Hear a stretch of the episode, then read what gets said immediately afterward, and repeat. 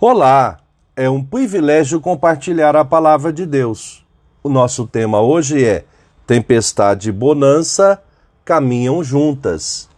Em Mateus 8, 23 a 25, lemos: Jesus subiu num barco e os seus discípulos foram com ele. De repente, uma grande tempestade agitou o lago, de tal maneira que as ondas começaram a cobrir o barco. E Jesus estava dormindo. Os discípulos chegaram perto dele e o acordaram, dizendo: Socorro, Senhor, nós vamos morrer.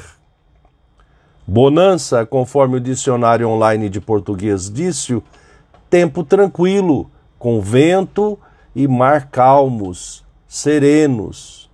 Calmaria, quietude ou sossego que aparece após um período conturbado.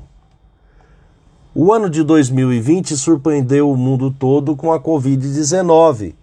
Perdas para todos os lados. A economia mundial encolheu. Planejamento e execução de projetos não foram executados.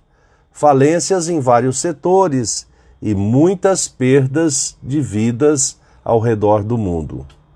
O sentimento percebido foi: o mundo caiu de joelhos diante do vírus. Neste contexto registrado por Mateus, uma tempestade perfeita acometeu Jesus e os discípulos no barco, quando navegavam pelo lago de Genezaré. Entre eles estavam pescadores profissionais, mas diante da situação instalada, clamaram por socorro. Os discípulos chegaram perto dele e o acordaram, dizendo: Socorro, Senhor, nós vamos morrer.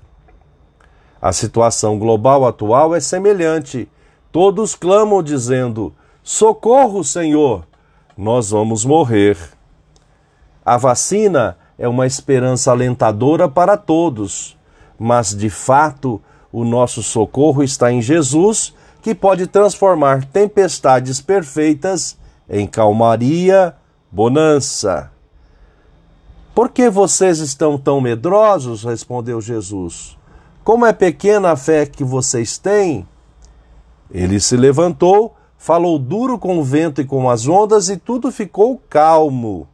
Então todos ficaram admirados e disseram: Que homem é este que manda até o vento e nas ondas? Pensamento para o dia.